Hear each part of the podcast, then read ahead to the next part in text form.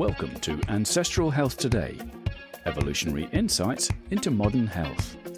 Welcome, everyone, to today's episode of the Ancestral Health Today podcast. And we are honored to have Mickey Trescott and Jaime Hartman here with the AIP protocol. Um, these two ladies are very popular, so many of you will probably know them. But I would love for you to um, introduce yourselves and give us uh, each a little bit of your background history. Yeah, so um, I'm Mickey Trescott, and I am a nutritional therapy practitioner, and I'm also um, a holistic functional nutritionist. And I embarked on AIP myself in about 2012.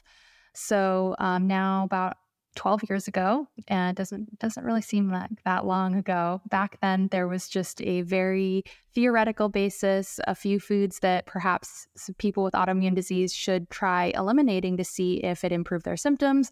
I was one of those people and at the time i had been a chef. I uh, converted my career into writing recipes for people on elimination diets like the autoimmune protocol and wrote some cookbooks. And uh, along the way, there was interest from a lot of researchers that I met at the Ancestral Health Symposium, which is always um, one of my favorite conferences that I've ever um, been a part of.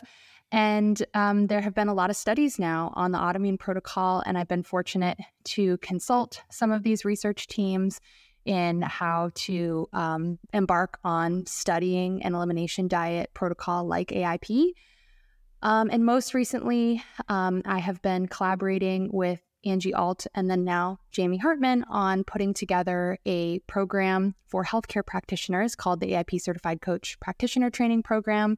Since about 2017, we've trained about a thousand providers, and these are providers all over natural, conventional, from health coaches to doctors, um, in how to implement the autoimmune protocol with their patients and their clients. And uh, I think that's the nutshell. And I am Jaime Hartman, and I am, uh, as he said, I am her partner with AIP Certified Coach Practitioner Training Program. And I found AIP uh, around 2013, um, and I remember getting uh, in touch with Mickey and her first cookbook, which at the first, at the very beginning, was just an ebook, and being so excited because here was an entire book of recipes that I actually could eat because I was doing this new thing called AIP that was um, something I was doing in order to help, hopefully, help improve my health because I have Crohn's disease. And at that point in my life, I had had multiple surgeries and had recovered from the surgeries and was trying to get kind of my life back on track and having a hard time. And so I was looking for something else that would help manage my symptoms and help me to get some semblance of having, you know, a, a vibrant life. And AIP was very effective for me very quickly. I had probably been very nutrient deficient for a long period of time. So it did have quite a dramatic impact on me. And I started a blog at the time to kind of keep myself motivated to keep going. I really wanted to make sure that you know, I had some something that that kept me accountable and helped me to connect with other people and gave me a little bit of a creative outlet too. At the time, I was working in the textbook publishing industry. I am a former high school English teacher, and as I was working in the corporate, you know, world, there was definitely a gap in my life in terms of having that connection with people who were really Eh, you know cared about their health and people who also supported me in my health journey. And so creating that blog and reaching out and meeting other people was truly life changing for me. As much as the actual protocol was life changing that community that connection of other people that i found when i started getting on the internet and sharing about that was really life changing and that le- led me eventually to become inspired by these folks to make a big career change and went back to school um, became a first a nutritional therapy practitioner and then ultimately a health coach. And now i'm a, a board certified health coach. And i have a private practice and also work with mickey on the um, aip certified coach practitioner training program. And also um, try to build this community so that we can support people all over the world who are trying to use these tools to improve their own health and live with autoimmune diseases as best they can. Wonderful. Um, Mickey, can you tell us a little bit more about the history of AIP and its development, um, more on the scientific background and, um, you know, where it's been up to today? Yeah. So originally, uh, you know, not originally, originally, there's a lot of loose threads that AIP came from. But I will say the AIP community really started with Dr. Sarah Ballantyne's book, The Paleo Approach, which really formed the theoretical framework for which foods you eliminate, the the theory behind why they might be good for people with autoimmune disease to eliminate, and then also guidance on how long. So you know, when I found AIP, there was a list of foods, but nobody really said, do this for 30 days, do this for 90 days. Back then, a lot of people, like myself included, did it for like nine months, which now we definitely don't recommend. So, Sarah really put together the framework for elimination. She had a scientific basis based on other elimination diet um, research that had been done. And then also reintroduction. So, what does it look to reintegrate foods and how might that process look like? And then also, what might the lifestyle factors be? Because we know that it's not just about food, um, sleep, stress management, movement, and connection. Um, in about 2015, um, I was approached by a research team at Scripps, uh, San Diego, Dr. Gauree Konijeti, and um, my partner Angie and I at the time um, put helped consult her and how to research the efficacy of the autoimmune protocol for IBD. And what was really interesting about her series of studies, because there was an intervention study, there was um, a survey with IBD folks, there was a, a microbiome analysis of Crohn's disease participants that were in the original study. So there, there were three or four studies that came out of the original. Um, what was really cool is that it then took all of that theory that um, and guidance that Sarah had laid the groundwork for, and then actually formally studied it with humans, which was just incredible. And from there, um, we've learned so much in actually applying that to different conditions. So now there has been a Hashimoto study, there has been an eczema and psoriasis study completed that hasn't been published yet. There's also a researcher in New Zealand um, who has studied the autoimmune protocol for rheumatoid arthritis. And with each condition, we're learning how to tweak and modify and more about timeline, more about foods that are tolerated by these different groups and communities, even though we all share this autoimmune background um, the way that it affects our, our bodies is going to be different, both within, you know, a disease category, but also um, all of those, you know, hyper individual reactions that, that we have even within that. So, um, yeah, I hope that um, is a good description of basically, you know, it, it's amazing in 12 years that the autoimmune protocol really went from like an evidence based theoretical protocol to now with all of these studies. And of course, we hope that there are more and larger ones, but we're really starting to drill into um, specific recommendations for specific groups, which um, is awesome because I think that those groups will be better helped, um, less trial and error, right? Um, they're they're going to have um, some more guidance there. Excellent. And how about the practitioner's uh, certification? How did that get started? So the practitioner certification came out of, uh, you know, Angie and I had at that point, 2017, we had been practicing for five or six years on our own. And we were helping as many people as we could, but we realized that the autoimmune community, the, the burden of autoimmune disease, how many people just have it and need coaching is extreme. And the autoimmune protocol, while it is not overly complicated, there are a lot of misunderstandings um, between, you know, the, especially with the public in how it is applied. For instance, some people believe that you do the elimination diet forever. That is something that, you know, even uh, with such a large and diverse blogging community, the public still thinks that, oh, I should never eat X, Y, or Z ever again. Um, and so we realized that the best way to make an impact was going to be to train providers who are already qualified in whatever capacity. So it might be a fitness instructor, it might be a doctor, it might be naturopath, it might be an herbalist. Um, and it might be a therapist, you know, people who understand that autoimmune disease has so many nuances in helping people heal um, we wanted to create something that anyone could apply to their practice and then um, be able to help people with autoimmune disease basically um, integrate that with within whatever scope they already have. So, um, you know, right off the bat, it was very successful because I think a lot of providers are aware of how powerful diet and lifestyle is, and their patients and their clients really want to know what what can I do? You know, autoimmune disease is something that there is just not a lot of good treatments. It's not very understood. So patients that have autoimmune disease are uh, the rare patients that go to their doctors and say, "What can I do? You know, if I could do anything, um, I would do it." And so um, the the practitioners really fill that need in helping people um, implement these these protocols that are not overly complex, but just having someone that understands the hows and the whys and how to um, navigate some of the barriers is really powerful and really important. Absolutely. Um, and JB, how did you come to where you are today and um, partnering with Mickey uh, on the certification program?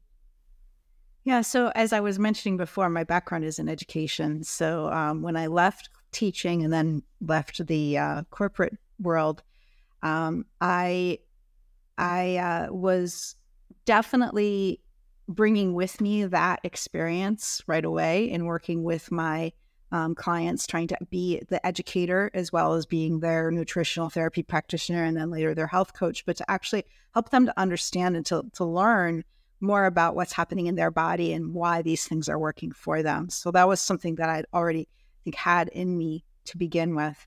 And um, I was a member of the very first cohort of, of coaches who were trained in 2017. And then the very next session that Mickey and Angie ran, they asked if I would be their like kind of assistant teacher. So um, I was more than happy to do that. So I started right away working with the groups as they came through, helping to coordinate the um, different discussion groups and the things that were happening within our community. And I really loved it. And so when Angie decided that she wanted to step down and go into a different direction and asked if I would be willing to kind of step in into her shoes and take over that half of the partnership with Mickey, I was I was thrilled that it was able to that we were able to work that out and bring together all those disparate pieces of my kind of story the the education part the experience part and uh, and help you know to bring this program to an even greater level of educational um, just kind of uh, i don't know what what really the right word is but really having it be at that next level of being something truly about teaching the future leaders, teaching the teachers, the people who will then be bringing this into the future. I would say that if I had to kind of define my mission in everything I do in the AIP world, it's that I hope that one day I'll be very old when this happens, but that I will retire because I'm just not needed anymore. Because AIP is just part of the mainstream way of helping people who get diagnosed with an autoimmune disease to actually live well and manage their symptoms and have a better quality of life. And we don't even need to define it because it's just the common knowledge and the um, mainstream way of, of advising folks. That's what I hope happens someday. I'm sure it's going to be a while, but someday. That's great. Um, so, can we go a little deeper into what the autoimmune protocol entails and uh, dispel some of the myths as well? Let's do it. Um, all right. So uh, I'll start um, by talking about how about the elimination, and then Jaime, you want to talk about reintroduction. Okay. Sounds good. So the elimination phase of autoimmune protocol is when people are removing the food. So, like I said before, it's the thing that most people think AIP is just this piece, but actually there is a part that comes before, which is transition, and there's a part that comes after, which is reintroduction. So it's essentially three parts. So the elimination phase of what we call now, which is a, new update as of 2024, um, we have two versions of the elimination phase, and that's core AIP and modified AIP. And so, for anyone listening who has been familiar with the autoimmune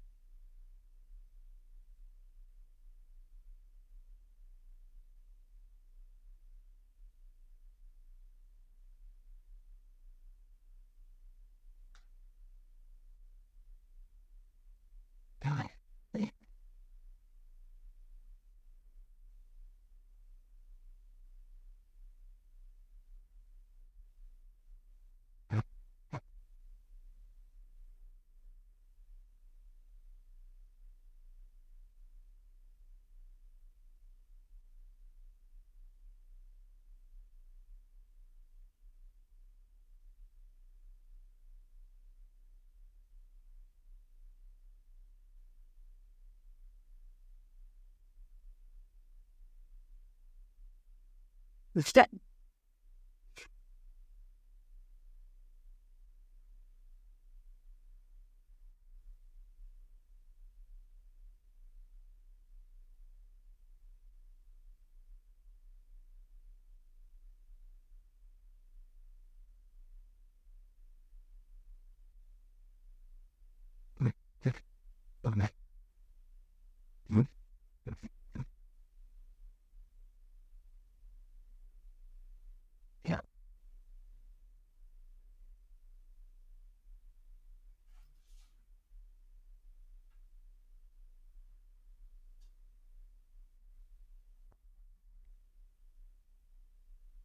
movement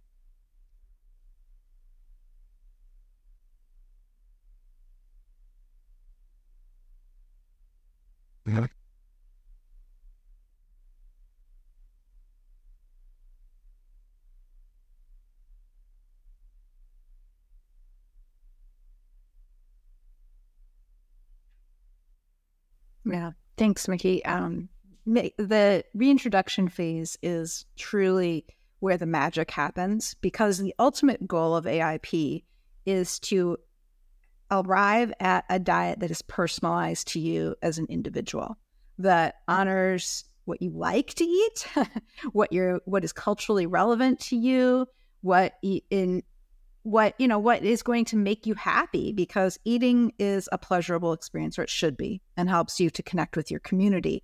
And it should be a diet this personalized diet that you ultimately arrive at should be you know the least restrictive that you need to follow. You shouldn't be restricting more than is necessary. You shouldn't be avoiding foods that you don't need to avoid. And you should have this freedom to um, live the life that you want within you know understanding more about what foods actually work best for you so that you can make those appropriate choices and and achieve you know, all the elements of a healthy life, which is not just reducing your symptoms and you know having good blood work, but actually really thriving and enjoying your life and being part of your community and part of your family in all the ways that matter. So that's my soapbox for why reintroductions are so important. And the the key thing to remember when clients start reintroductions is that it's not the end of anything. It's a continuation that, you know, if you do reintroductions in a really mindful and thoughtful way, your your trajectory of healing and improving your symptoms and increasing your quality of life will continue. It's not like once you start reintroductions, that's as good as you're ever going to feel. I am absolutely a testament to that. I know a lot of my improvement in how I felt has happened after I've added foods back into my diet because many other things are at play as well. So when they when clients or when individuals do the reintroduction process, whether they're doing it on their own or they're a client of a coach, the key thing that they're going to be doing is looking at both whether they have an immediate reaction or a short, you know, kind of near term reaction, something that happens within the first couple hours or the first day, but also looking for whether or not they have a delayed reaction to a food. And that's where working with an AIP certified coach can be really helpful because they're really well trained to help guide, you know, folks through that.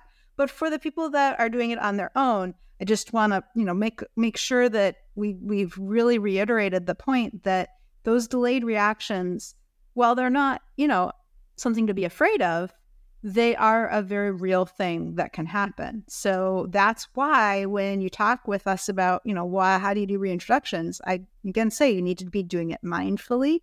You need to be really focusing on one food at a time, tracking what's happening over the course of the next few days after you try that food so that you can begin to understand how that particular food that you had been avoiding may or may not work well for you as you continue through the rest of your life and start to expand your diet and bring it back in. Great. Is there anything else that people can do while doing AIP to maximize their healing, to uh, potentially reintroduce the mm-hmm. greatest number of foods um, as soon as possible? What do you advise people to to do in that interim? Yeah, so um, we always recommend that in addition to the dietary side of AIP, that people pay attention to four lifestyle areas: sleep, stress management, movement, and connection. And you know, depending on the person, those areas can have an outsized impact on their entire journey. So, for instance, someone who is having uh, sleep disturbances and isn't sleeping through the night sometimes they can do a lot of work on their diet, but if they don't really pay attention to the reasons why maybe they aren't sleeping, they don't um, recognize that healing as easily because their body just doesn't have that restorative time. Similarly, someone could have a extremely stressful job or something that has happened to them that they can't manage that stressor and then that is impacting them. So it's it's important to think of everything and one thing that is really important um, in the AIP community is just that a lot of autoimmune diseases need quality medical care. And, you know, of course, like we have a hard time accessing and affording medical care um, in the United States, at least. Um, but it is worth mentioning that sometimes a combination of caring um, with the diet and then also integrating medical care, whether that is like for me, I have Hashimoto's, um, taking thyroid hormone. For somebody with IBD, it might actually be taking medications or using surgery. Um, to manage uh, or help with whatever physical situation that they're experiencing as a result of their disease. Um, and it is appropriate to combine that if that's cleared by their medical team, you know? So um, that is also something that people should consider. And, you know, a lot of people these days really don't want to be taking medications. Um, obviously, nobody wants to have surgery if you don't have to. But the reality of autoimmune disease is that it is serious and sometimes needs a collaborative approach. So I just want to say that to encourage anyone who's listening you know, it's not a failure to have to combine. It's actually really smart because what you're using is all of the tools in the toolbox to live a healthy, vibrant life. And that's what we're after, right? Where there's no gold stars for like doing it the natural way. like, um, it's all about feeling good and being able to live your life the way that you want to. So, yeah, well said. Um, are there any particular autoimmune conditions that you see the most success with? So, with the studies, um, you know, IBD is definitely the the results reflected in the study. Um, for those that aren't familiar, they um, did a six week transition to the autoimmune protocol and then a four week maintenance phase in patients with Crohn's and ulcerative colitis. And by week six, which is where they weren't even in the full elimination phase yet, 73% of those patients reached clinical remission, and then they all maintained it for the duration of the study. Um, and so, you know, that result, of course, that's just one study. You know, we can't um, make too many assumptions from that. But I would say that that definitely lines up with what I've seen in coaching people with IBD. Um, they tend to turn around pretty quickly. Now, Hashimoto's, and it's great. We also have a Hashimoto's study. I am a Hashimoto's patient. I work primarily with people with Hashimoto's. It's the most common autoimmune disease. Um, and I think numbers are going to start going up just because so many people struggle with hypothyroidism. They don't know that the cause is actually autoimmune, which is Hashimoto's.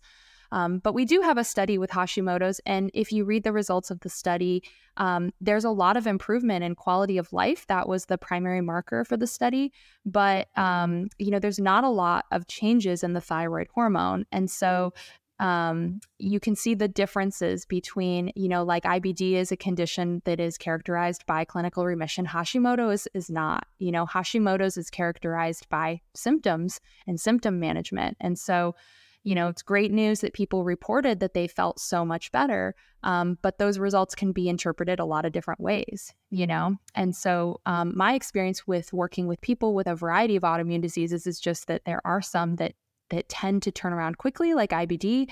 There are some that are a little more nebulous, like Hashimoto's, mostly because I think um, people with Hashimoto's have a hard time identifying even you know what what their symptom could be caused by if it's their lack of thyroid hormone if it's a stress in their life you know there's a lot of complicating factors because there's so much overlap and those symptoms are very nonspecific.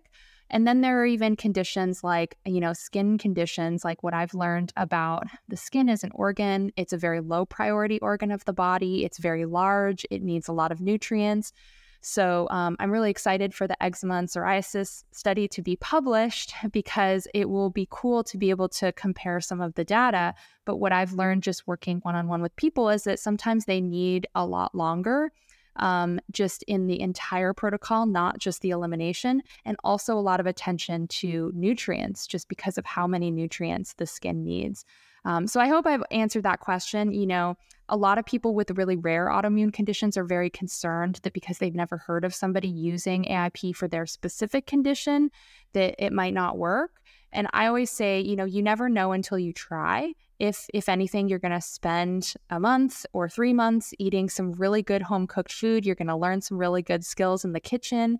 Um, and if you happen to improve, you know, your pain or your symptoms, then that's awesome. You learned something, right?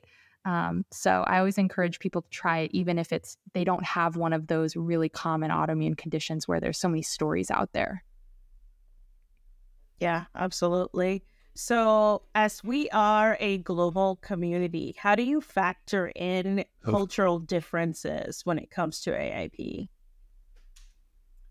Yeah, that's that's a great question and one that I will be completely honest with you and say that I think we've missed the boat on for a while. Um, when when core AIP elimination was the only list that we had, and we just handed that out to people and said, cut out all these foods.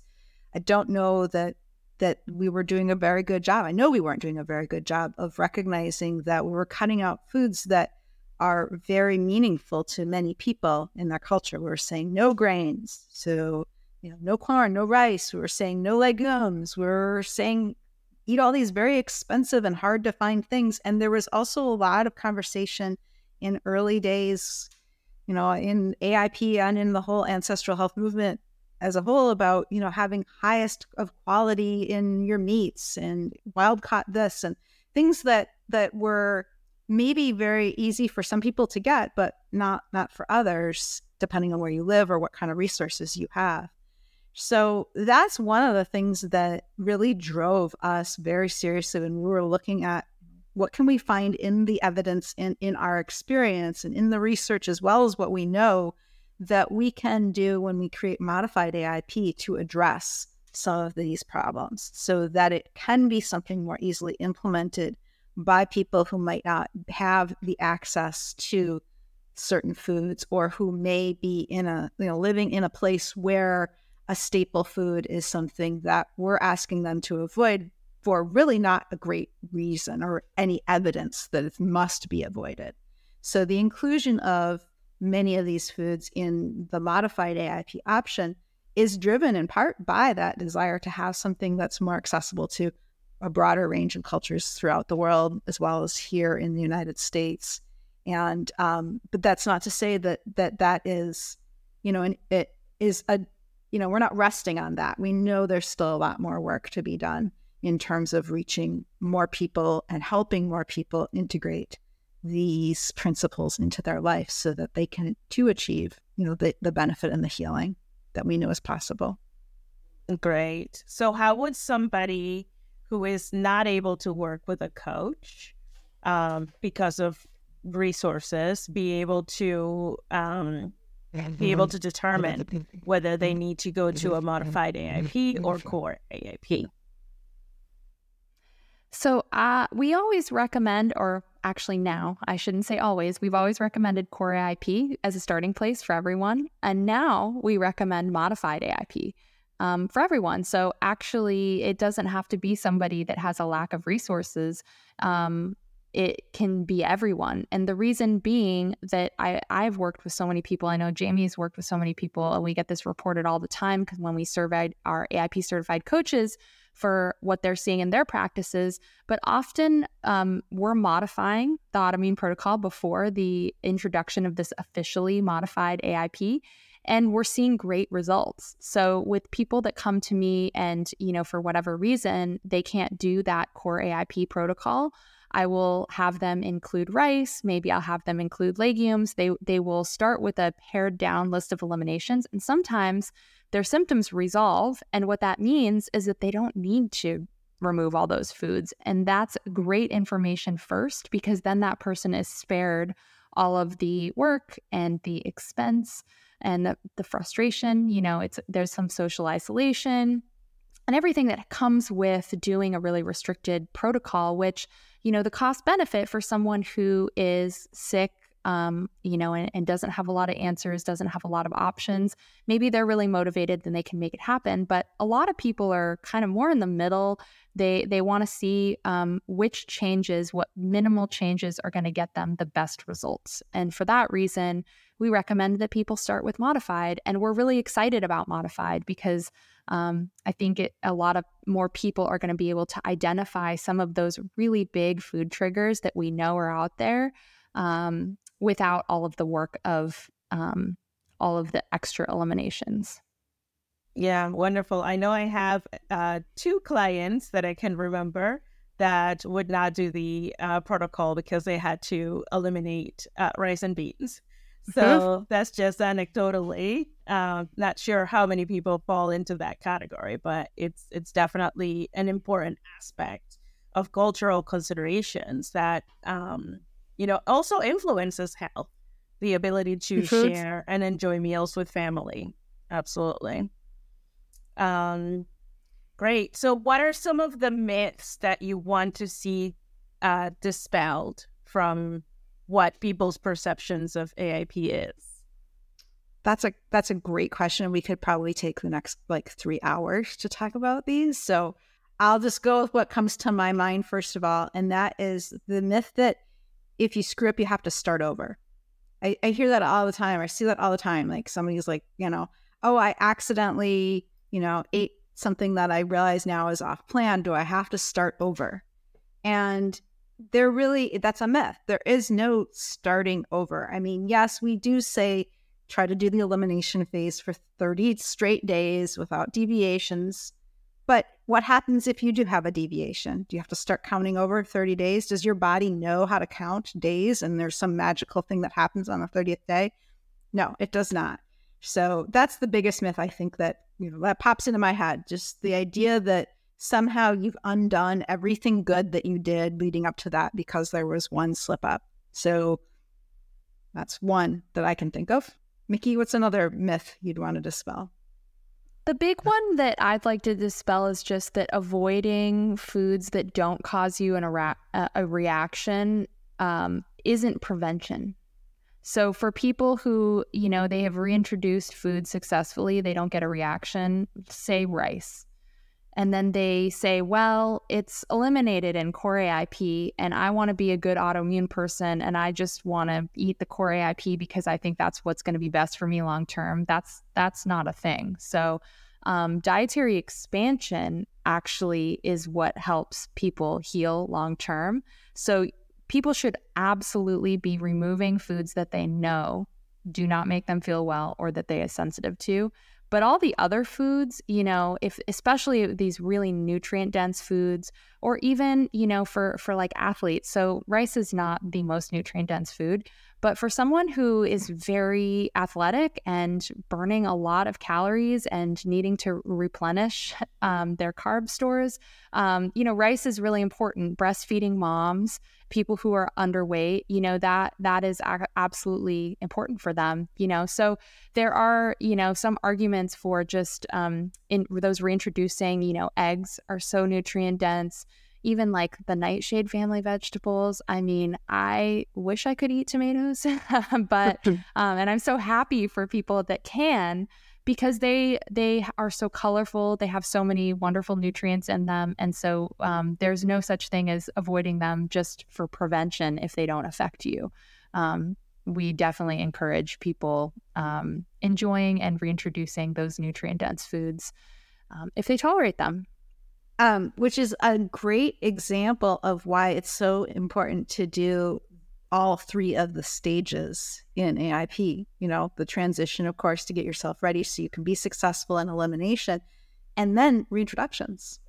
Yeah, so tell me a little bit more for people who are unfamiliar with um, AIP, what those time frames are. So you said six weeks for the preparation, and then how about the elimination phase, and then um, doing the reintroductions?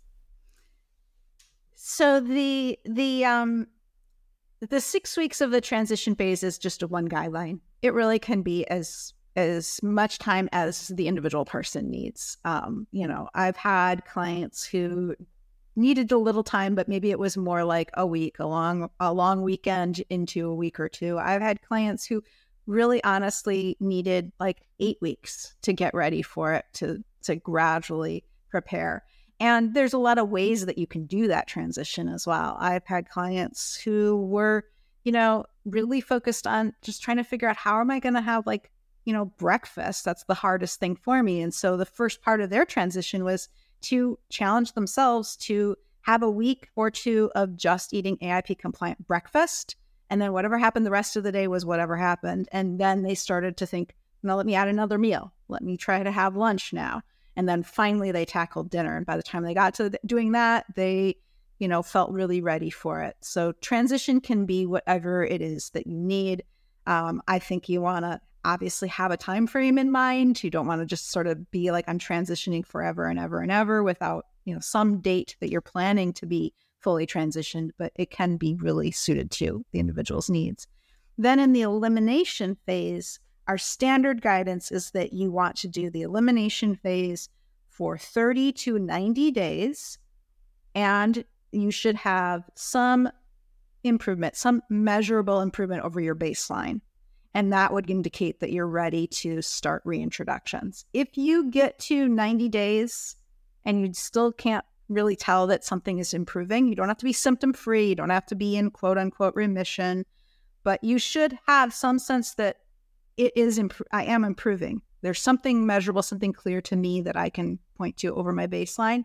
If you get to 90 days or even before then, where you and that isn't happening, it's now time to do some troubleshooting and to figure out what else could possibly be going on. And that troubleshooting could be something they do on their on their own as an individual looking at you know their lifestyle factors looking at you know whether am i eating a nutrient dense version of aip am i getting all my needs met that way or it might be actually working with a practitioner to do some testing because maybe there's like a gut infection going on. Maybe there's something else at play that needs to be dealt with and addressed. What is some of the foods that are most difficult for clients to reintroduce?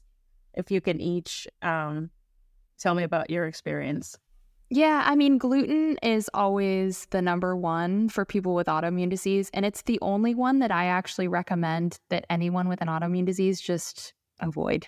Um, other than that, everything is fair game for reintroduction. And some of those foods are really surprising, especially to some of the people in the ancestral health community.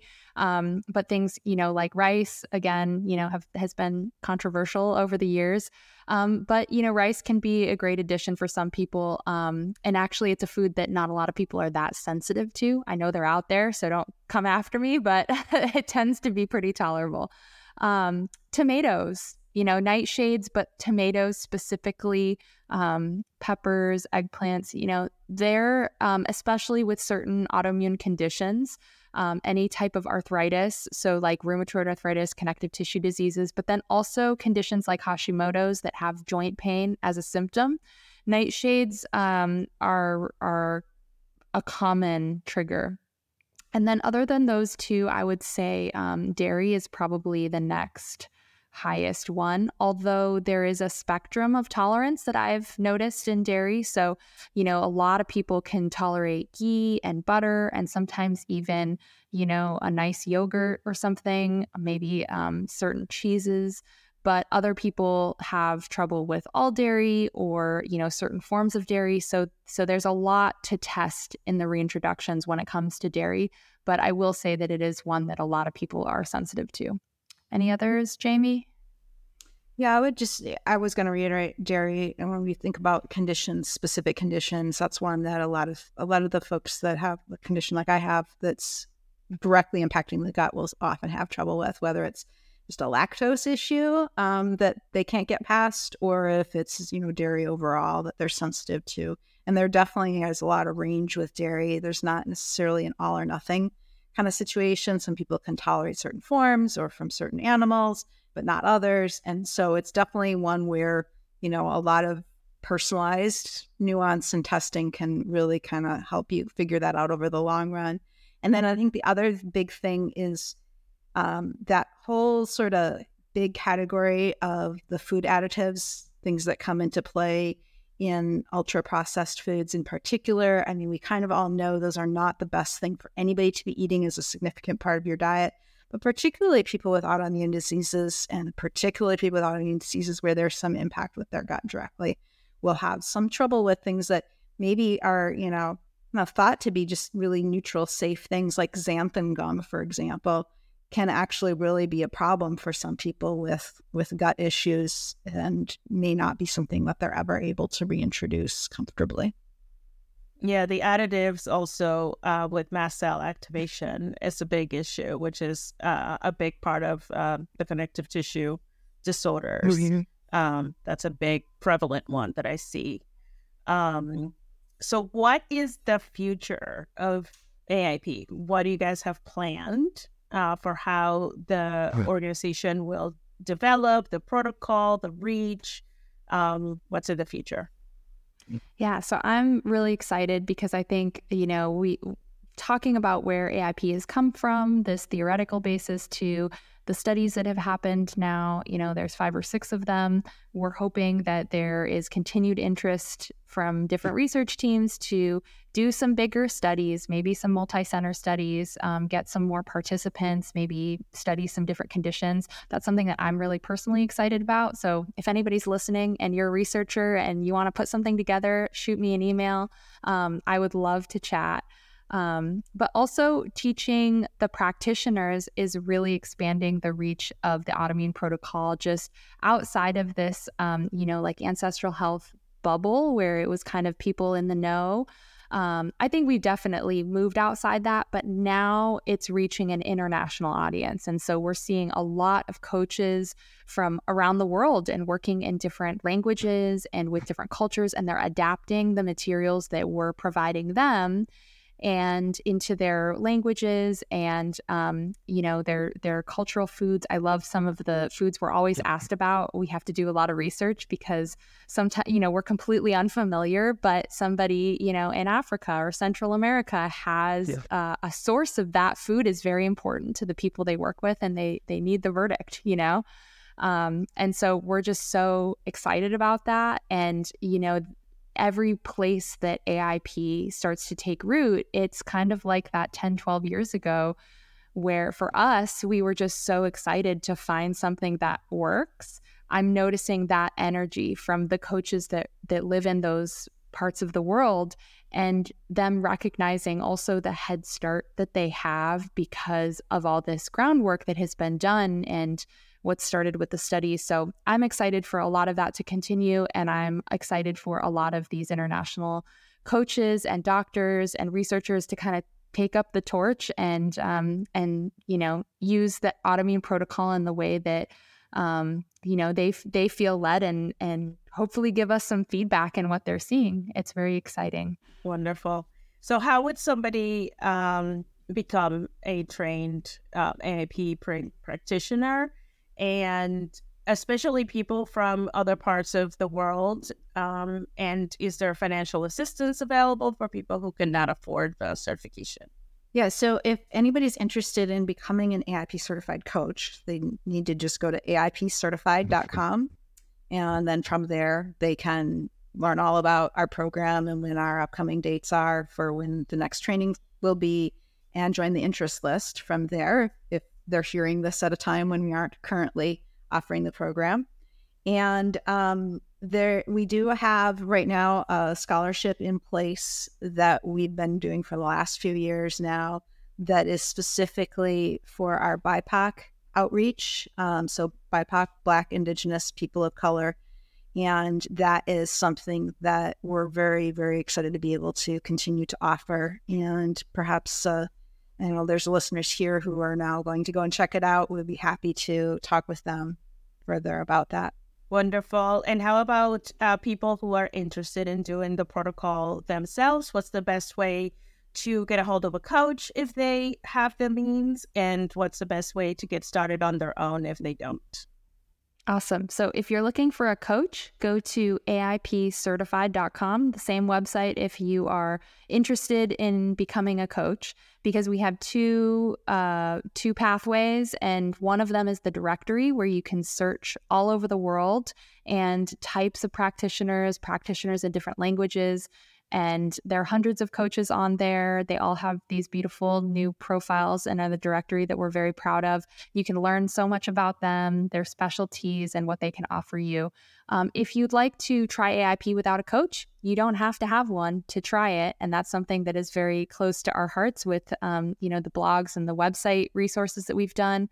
Um, my website is autoimmunewellness.com and it has all of the AIP protocol instructions and food lists and recipes for free for everyone to use. And there there's also translation. So um, in the top right hand corner, if you click the drop down, it will translate any pages. If you or someone in your your friends, your family don't speak English, they can um, access that for free at any time. And then Jaime also runs the AIP Summit, and that's at AIPsummit.com. There's monthly webinars that are free for the public with AIP certified coach presenters. So you can learn about various topics. Um, and then uh, in collaboration with AIP Summit, there's also the AIP BIPOC Network. And so if you get plugged into um, AIP Summit, I'll let Jaime clarify if that's correct. You will get um, access to all of those presentations from both groups. Yeah, yeah. The AIP Summit is sort of our umbrella for hosting all these live kind of things that are happening, including the the AIP BIPOC roundtables, which are happening monthly and then the webinars that we're doing that are monthly as well. And then once a year, we have a big annual summit, hence the, the name of it, where it's like one week of, uh, you know, getting everybody together and sharing all of our best practices. So it's a really great way for somebody to maybe they've gone to autoimmunewellness.com, they've gotten their, you know, quick start guide and their information and some recipes, and now they want to get plugged into what are some coaches saying and doing on some of the other elements of it the AIP Summit is, again, a, a free way for them to get some extra support and also a way to meet some coaches who maybe down the road they do want to work with. And so it's a great way to kind of sample the offerings, as it were. Wonderful. A lot of great resources. Yes. Thank you for doing that for the community. It is um, very close to my heart that a lot of those resources are free because a lot of people, you know, uh, it's a barrier to entry for a lot of people. Um, anything else we didn't cover that you would like to share? I think we covered it all. I, I think so. Great questions, Isabel. Thank you. Wonderful, ladies. Thank you so much for joining us. And uh, thank you for the great work that you're doing for the community. And um, people can find you in the websites that you listed, and we'll also list them on the show notes. Thank you so much. Thank you. Thanks for joining us on this episode of Ancestral Health Today. We hope you enjoyed our discussion on how evolutionary insights can inform modern health practices. Be sure to subscribe to our podcast to catch future episodes.